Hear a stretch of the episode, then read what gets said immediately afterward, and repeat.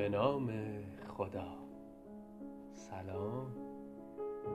امروز روز بیست نامه هفته آذر از فردا روز سیوم. روز ماهگرد. ما اینجا هر روز ساعت چهارده و پنجاه و هشت یه چیزی برای شما تعریف می‌کنیم. قصه شعر نمی‌دونم. ولی هر روز یه چیزی. پس هر روز بیا و بشنو. بشنو این دی چون حکایت می‌کند.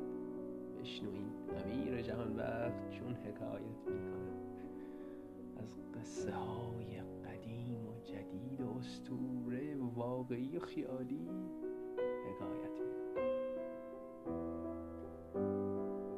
این هم هدیه ماهگرد ما به شما. و فقط به شما. امیدوارم خوشتون بیاد. پس تا فردا فعلا.